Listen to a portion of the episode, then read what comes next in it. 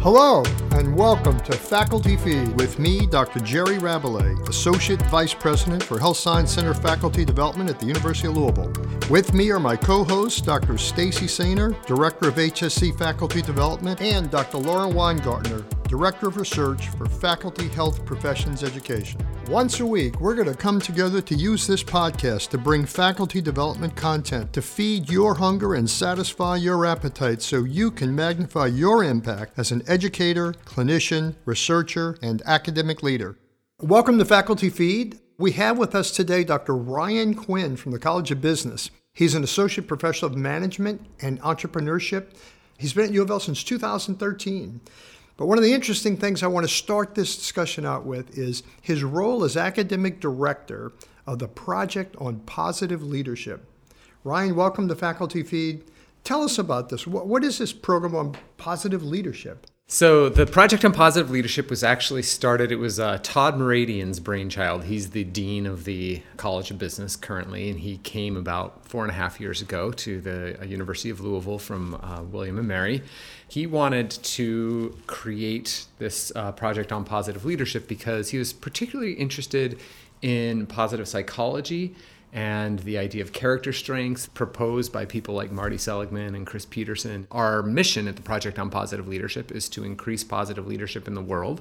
And we do that primarily by creating teaching tools and then delivering that instruction through other mechanisms uh, at the College of Business and in the university. So, one of our primary partners is executive education. In addition to that, we also support research and build uh, communities create recognition for people who do exemplary acts of positive leadership. Increasing positive leadership is an important mission, especially in the world we live in today. What specific lessons might there be for our faculty uh, who are listening to this? How, how do they access these materials? And, and oh, yeah. How, how might they learn from those? Okay, so let me start with the easier of those two questions, and that's uh, on the website. Okay, so good. if you go to the College of Business, uh, listed under the centers there, the College of Business website, listed under the centers there, you'll find the project on positive leadership. We have an application into the provost office in hopes of turning it from a project into a center this year. We'll see, knock on wood, hopefully that goes well. Um, but you can find that there. And so, if, for example, if you want to look up the tools, you go to the website, you click on Teach, and there's a repository of instructional tools you can select from. There's an app, a, a smartphone app that we've developed for people who want to create communities who practice positive leadership together in real time. And it helps you select events in your life in which you want to practice it, and then walks you through questions, and you post it and get feedback from other people in the community.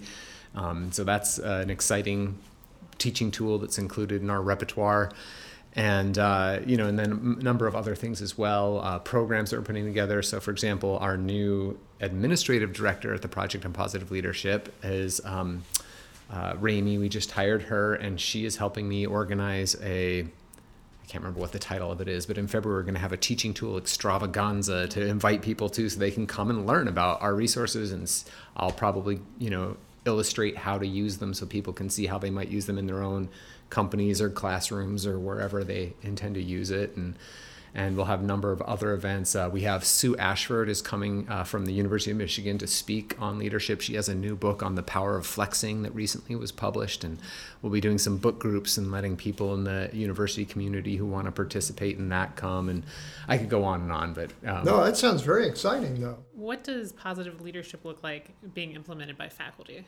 Leadership is an influence process that begins when a person exhibits at least one virtue with more excellence than they would have if they had conformed to accepted social conventions. But leadership is not complete until somebody else sees that, feels other praising emotions in response to it, and chooses to follow by either imitating or complying or building on what you've done. And so you'll notice in that it's first of all, it doesn't control anything.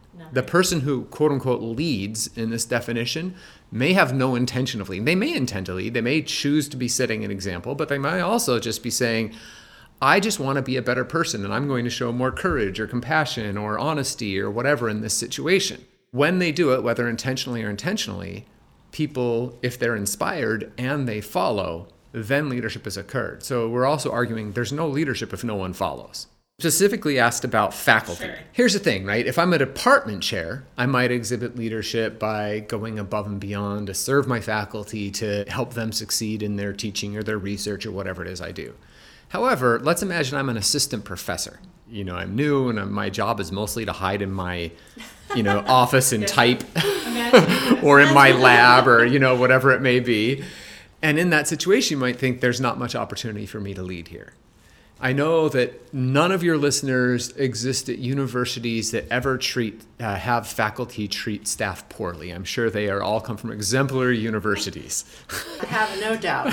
None. But in this fictional world I'm uh, painting a picture of for you here, where maybe sometimes that actually happens, or maybe even is the norm in some situations, even an assistant professor could choose to lead by saying, you know what, in this situation where faculty may ignore or ostracize or speak down to or whatever to a staff member, I'm going to treat them with dignity and respect.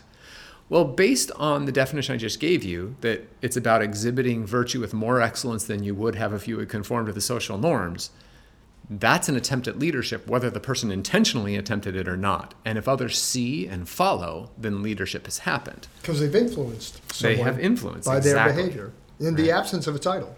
Exactly. Let's talk about organizational culture and what it is, how you see it, what you would define it as, and then specifically roll into okay, what can a leader deliberately do if they really believe the culture has to change? When it comes to culture, we often talk about it as beliefs as who we are, what we do around here. This is the way we do things, right? This is the way we think about things. And a lot of times that gets taken for granted, so we don't even realize. It's often habitual, so the thought patterns that we have, we don't even realize we're having. So as a result, culture can be one of the most difficult things in an organization to change, part because it is so fundamental. I think there's also some self interested arguments for why anybody should be interested in culture, because if it really affects my experiences, my beliefs, my actions, then I might want to be intentional about how I think about this influence that this world is having on me. So let me give an example. There was a young man who told this story to uh, my father. Um, he was uh, he was either working on his undergraduate degree and going to and or yeah going to school and working while doing it, or he had just graduated and, and had just started his first career, but you know right at the beginning, and he worked for a manufactured home company and he said it was just a horrible miserable environment to be in. Like not only you know just people just swear and say nasty things all the time but on top of that they were literally just mean to each other. And so if a person asked for help instead of helping they would like yell at them right? And he said you know it wasn't long before he was thinking about quitting his job which i think is the response most of us would have and is not entirely inappropriate to think about what to do. But he stopped and he asked himself, you know, well, what if I took responsibility for this? What if I changed my behavior in some way? And as he thought about that, he came up with this brilliant idea. And his idea was the next time I hear somebody ask for help, before anyone can yell at them, I'm going to jump up, run across the room, even if they're on the complete opposite side of the office, and go help them before anybody can yell at them. And that was like just kind of this personal goal he set for himself. And so he waited, went to work the next day, and when the opportunity came, ran across the room and helped somebody. And everybody's like, "Who's that weird?" And nobody said anything; they just watched, right? But uh, just kind of like, "What's going on with that guy?" And here's the thing about influence, leadership, is when you behave abnormally, we have to pay attention, right? That's a fundamental uh, principle about human uh, perception and, and emotion and how it works, right? And so people have to make sense of this guy because he's behaving weird, at least weird in that social environment. So he just did it consistently. Every time somebody needed help, he was out there helping. And initially, the effect was people thought he was weird. The secondary effect, with a little more time, is that people started paying attention to him personally. Who is this guy? What kind of person is he? One of the things they noticed is he never swore. And so the next effect was people just kind of stopped swearing around him. Still swore at everybody else and were mean to everybody else, but they stopped swearing around him. We understand that. Eventually, the nasty comments went down, helping people just started slowly following and doing it. And months later, when this young man reported on this story, He said, You know what's interesting? It's actually a really nice place to work now, and we're making a lot more money. Oh, yeah. Wow.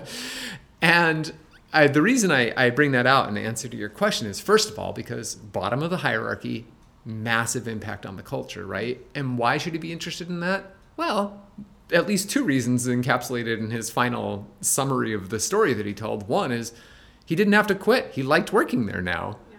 And number two is they made more money. What a great story. What I'm struck by is that this was not the president of the company created a subcommittee to study swearing and the lack of helping.